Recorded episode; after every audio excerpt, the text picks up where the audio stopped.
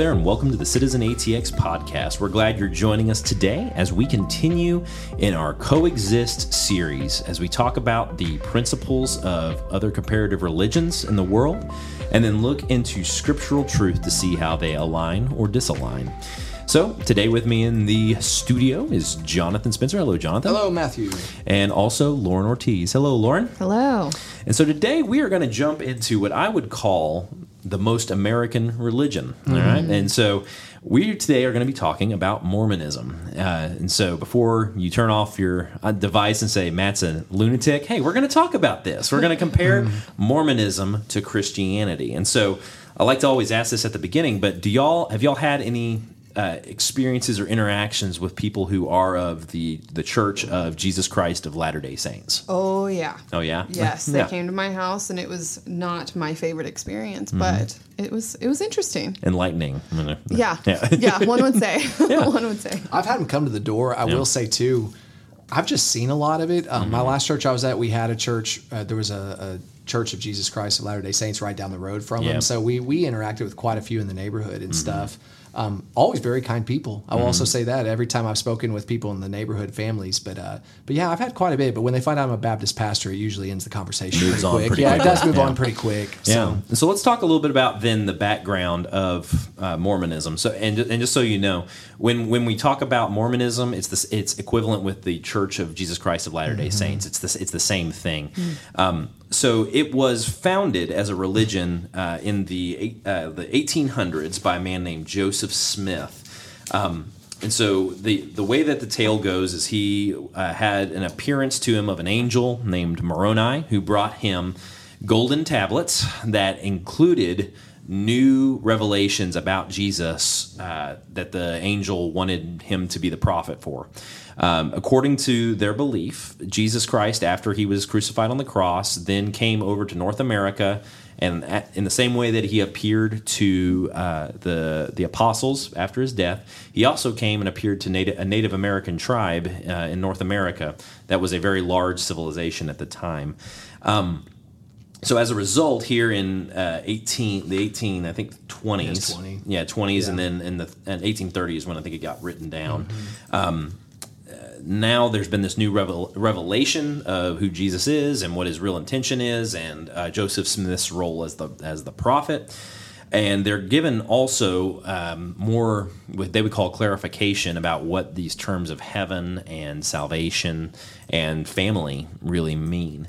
Um, so, Jonathan, I mean, from just from the starting point, are, are there any red flags that, know. that come up for you? I mean, yeah, there's a lot. I mean, we're going to talk through it. I mean, at the, at the core of it, it's it's a cult, is what it is. If Yeah. we're, and we can talk about that what cults are, but it's it's splintering out of uh, Christianity, uh, claiming. Uh, Claiming that essentially everything about Christianity and the churches as a whole were an abomination, and God's essentially starting over, and it is apostasy, Yeah. uh, in its purest form, and and so there's a lot of stuff there. I mean, and even we can get into some of that stuff of the gold plates and Yeah. Jesus coming back when, when we're told he's only going to come back once in the Bible and what it's going to be like. But this was a secret coming. Yeah. Uh, and then there's these gold plates that no one else got to see. Yeah. Uh, they had to get returned. And then they went through one person with really no other middleman witnesses to create Yeah. Mm-hmm. what would become the law uh, for this religion. So there's there's a lot of red flags. Yeah. At the core of it, I will say, I think to me it boils down to one person of Joseph Smith. I mean, Yeah. you're putting your stake if you if you are a Mormon, Mm-hmm. you're putting your stake in the validity of Joseph Smith's account and what he said happened on that day. Mm-hmm. Yeah. Um, which to me, if I, were listening, it'd have I'd have a lot of red flags, a lot of questions on why I should trust that. Yeah, and some other things like just even talking about their beliefs about God and the afterlife. Uh, one of their early prophets, uh, whose last name was Snow, has kind of a famous quote that I think really wraps up the entire like the, when we really look at the theology of what the goal of Mormonism is. As man is, God once was. As God is, man may become. So the idea of Mormonism at its base, and this was spoken by one of their prophets, so it can't be denied, uh, because in their in their level, prophets are um, are inspired guys. Um, God is a being just like us that did the right things, followed all of this stuff for Mormonism. He had uh, two two children, Jesus and Satan, and so then our whole narrative of humanity is wrapped up in that, and our goal is to eventually populate our own universe, to become our own God, and to enact our authority upon whatever you know spectrum we have. Right. So clearly, there's quite a bit that is kind of off. Um, as far as like religious practice, you know, they're they uh, follow the teaching of the prophets. They they'll claim both. They'll claim scripture. They'll also claim though the Book of Mormon, which is where the the name Mormon comes from, uh, which was supposedly the plates that were given to Joseph Smith. There's also they also have a religious text called the Pearl of Great Price, which I believe are other teachings by Joseph Smith. Um, but then not just Joseph Smith, but every preceding prophet has this role um, of speaking the words of God that have to be followed. A person has to be uh, baptized by immersion to be saved. Uh, you can, if you're not baptized, you're not saved. That's part of their, their belief. And above all, follow the Book of Mormon. Um, you're not really saved by grace, but by following the Mormon rules. Um, now, it's interesting that they don't. They, they do have an idea of hell, uh, but their idea of hell is the outer darkness. And it's only the worst of the worst. It's only the worst of the Yeah. worst. So even if Yeah. you're not a not a believing Mormon, they believe Right. that you get to a um, heaven junior kind of thing or a purgatory style, three kingdoms, Yeah. yeah. The you know, the three kingdoms were words that they also made up. Uh, the telestial kingdom, the terrestrial kingdom, and the celestial kingdom. Mm-hmm. And so, much like some of our other works based religions that we've talked about, which ultimately, you know, spoiler alert, every religion that's not Christianity eventually boils down to works righteousness Yeah. you have this ability to continue to level up to get more glory for yourself. Then, when we come to the person of Jesus, they did believe that he was married to Mary, Martha, and Mary Magdalene. Um, so that, that's Well, even before that, could you talk about how he came into the world, the conception? uh, 'Cause that- yeah, you, you well, can talk about well, that. because at the end of the day, they they don't believe in a trinity. Just to even go Yeah. back a step of, of Right. you know not three in one. They believe three separate in that Mm-hmm. sense, but and potentially thousands of gods. But you mentioned it earlier that God the Father they believed was a man that progressed to godhood. Yeah. And so likewise, because there is that man nature, they believe Jesus was physically conceived uh, of God the Father and, Mm-hmm. Yeah. and Mary, and he came into this world. Um, so there's just a completely different Christ figure that even entered, it, it came into the world. Yeah. Um, and Jesus, they believe before that, progressed into deity in the spiritual world as well. And so, completely different Jesus of, of who they're talking about. Um, they do believe that that that work on the cross and those things, kind of to your point earlier, talking about how only the worst of the worst of the worst go to go straight to, what- I guess, what we would call hell, for Yeah. for lack of a better word. Um, they believe that covers some in the sense of you know that not everybody's going to go there, most won't, but they don't believe in salvation through Christ, obviously alone. Yeah. It's a completely different system. And you know there are a lot of different avenues that we can go down. Things like the baptism of the dead, Yeah. um, the initial uh, practice of polygamy, um, views on views on race. You know, there's a there's a lot that's really baked Special in there. underwear. But I uh, always yeah. like throwing that out there. Yeah. So I would encourage you, listener, to go research these things because Yeah. it is readily available. One thing I do want to bring up because when in my notes as I was working through this, um, we that there are a lot of problems, uh, particularly with some of the truth claims that Mormons have, even before we even get to the the scriptural claim. Um, but the first one is that the Book of Mormon has had 3,913 textual changes to correct inaccuracies. So where there were historical ina- inaccuracies or conflicts, they there have been many changes uh, over the years. So for them to call the Book of Mormon an inspired book, why is it so wrong about everything? Um, it was supposed to be written in hieroglyphics, but Joseph Smith couldn't read hieroglyphics, so it's that's a problem. Um, Another really bad one is that there is no archaeological evidence of these two massive Native, Amer- Native American tribes that were also Caucasian that were in North America. Um, they, they- claim that uh, the original appearance of of Jesus was to a tribe called the Nephites. They don't exist. There's no proof that they ever existed, uh, and yet they they claim that. And and I will say, on top of all this, um, for us to understand kind of context, uh, right now it's estimated that there's 16 and a half million Mormons worldwide, uh, mostly located in North America. Uh, and I said at the beginning of this podcast that Mormonism is the truly American religion is because it started and has been sustained pretty much within Yeah. uh, the United States of America. It's it, it's been sustained mostly in the Mountain West. Um, there are there are some examples of them gravitating into Canada and Mexico, and then they do send their missionaries all over the world, um, which is a compulsory thing. You don't have a, you don't have an option if you're Right. male, and if you're a female, you have the option to get into it. Um, and so off the bat, there's a lot of problems, mm-hmm. a lot of issues.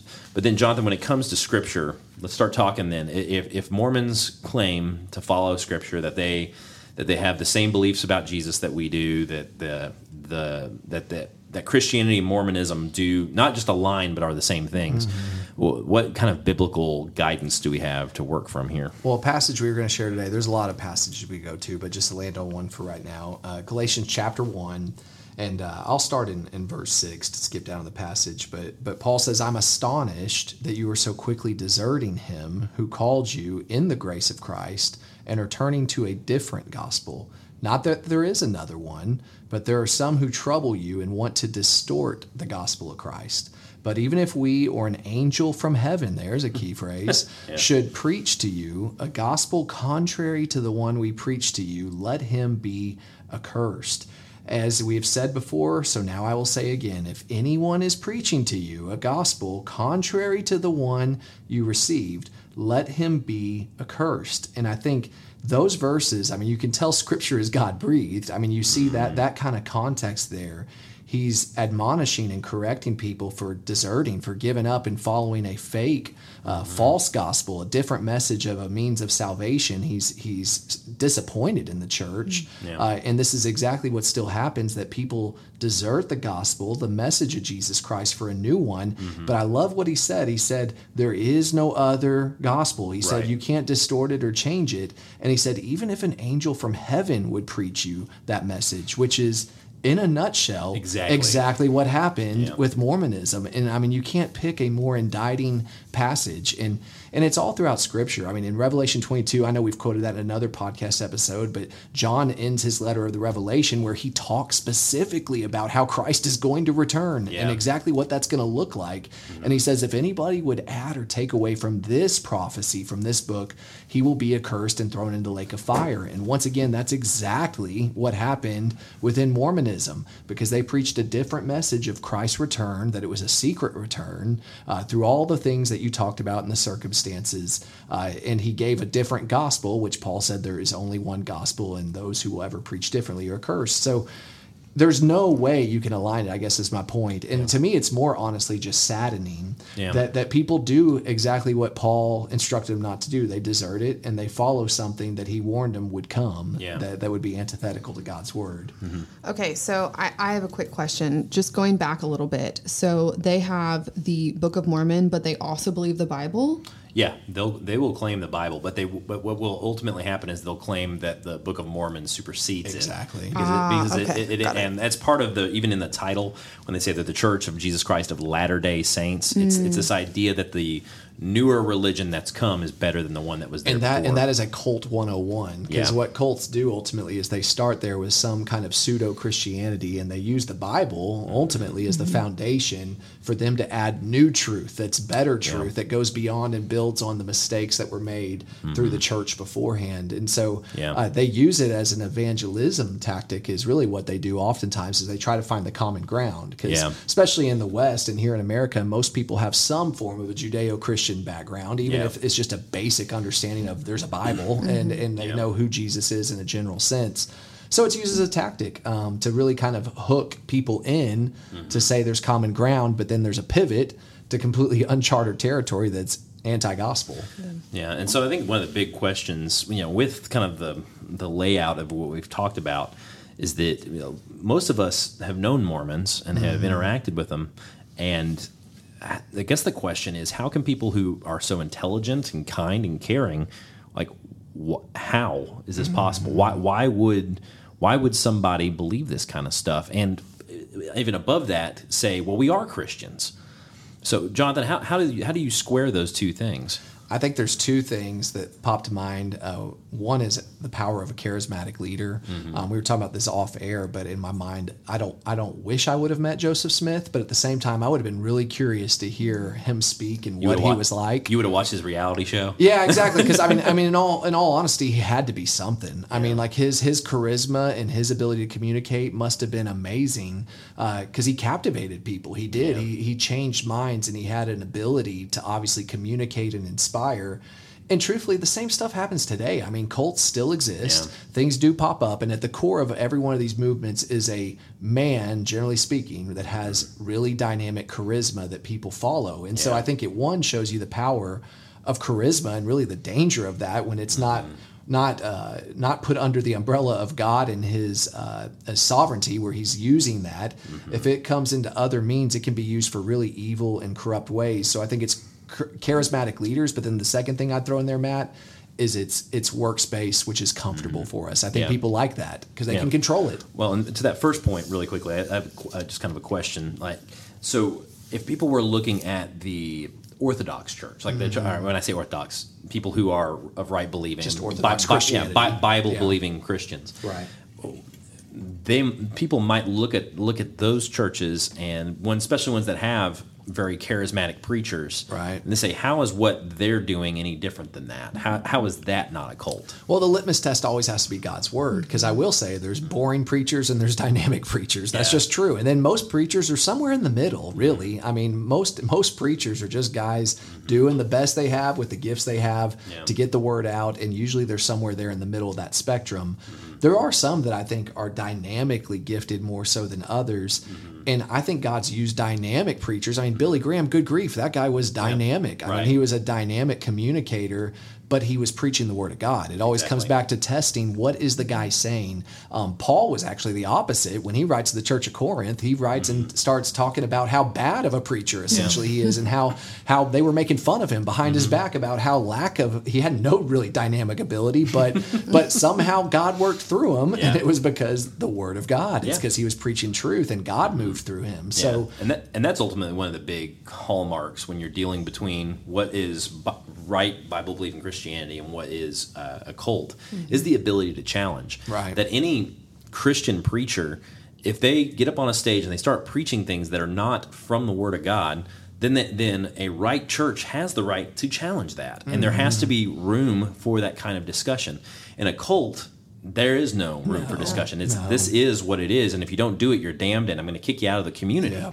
which happens. Yeah. And, and ultimately, I, I think that's probably you, had said the second point of what kind of draws people The to works. is the Yeah. works, and and it's and I think a lot of times you know uh, we've talked about before that dynamic of going and visiting people in their homes and stuff like that, and the the evangelism aspect of it. That there's a lot that draws people to Mormonism because it is a very kind and very family centric group. And when people come from very broken family relationships and they come from very from areas where there's abuse or where they don't think people care about them and then this group shows up that does care about them and look how, look how great these families are. They love each other and there's a and they have they have these great kids and they're successful and Right. they work hard and and people in their church love them. I want to be loved too. Right. so there is a lot that people will sacrifice in their uh, pursuit of reason and ec- intellect, where they see emotional acceptance and and a place for them.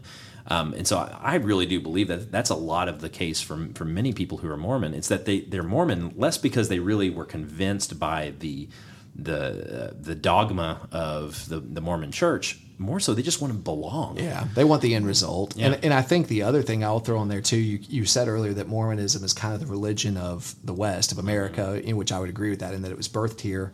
But I think it was perfectly crafted, I would say, mm-hmm. by the enemy Yeah. for the West, for us, because it, it strikes chords to that individualistic, self-starter pioneer spirit that, that Yeah. is the American spirit that, that we that we can go do it we can go get ours and go Yeah. make it and go do what we want and pull ourselves up by the bootstraps well Mormonism strikes on all of those levels of Yeah. yeah you can buddy here here's the path go Well- do these things and then you're going to have as much as you earn. go do it And that was ultimately why Joseph Smith died, was because he he was obsessed with the idea of founding this new Zion, which meant him as his new country that was going to be the kingdom of heaven on earth. Ultimately, he was arrested for treason and for, frankly, burning down a newspaper.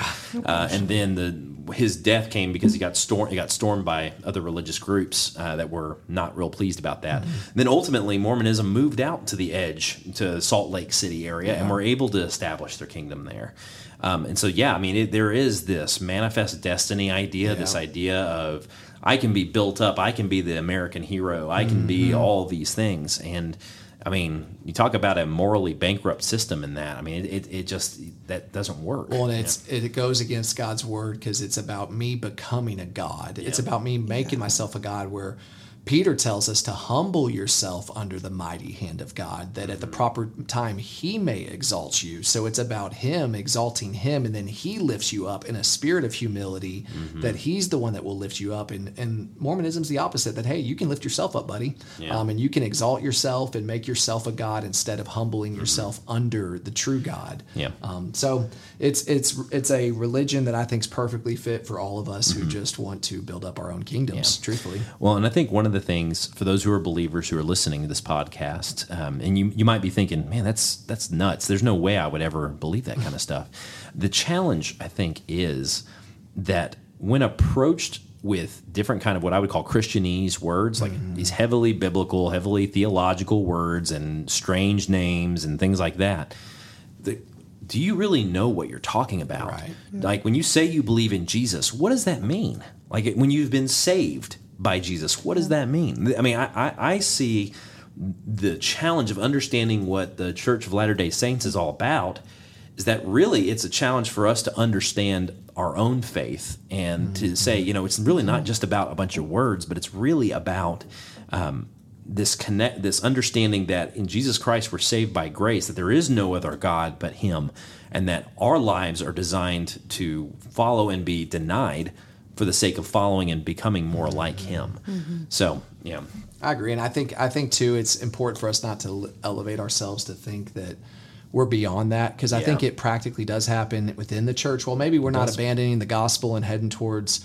uh, towards a new cultic religion. Yeah. There are beliefs that we let sneak into the church, and it is shaped by culture and groupthink all Mm-hmm. Yeah. the time. Um, It constantly happens, and you know, all throughout the phrase "love is love." Yeah. That there's some there's a little bit of scripture in there. There's some truth, but it gets contorted and twisted. But we'll go with culture, and you could go down the list of hot button topics, Mm-hmm. uh, the tough ones. And churches are splintering over them once Yeah. again because of groupthink and because of ideologies outside of the book that Mm-hmm. are coming and being inserted into it. So we're not we're not above it and beyond it. Yeah.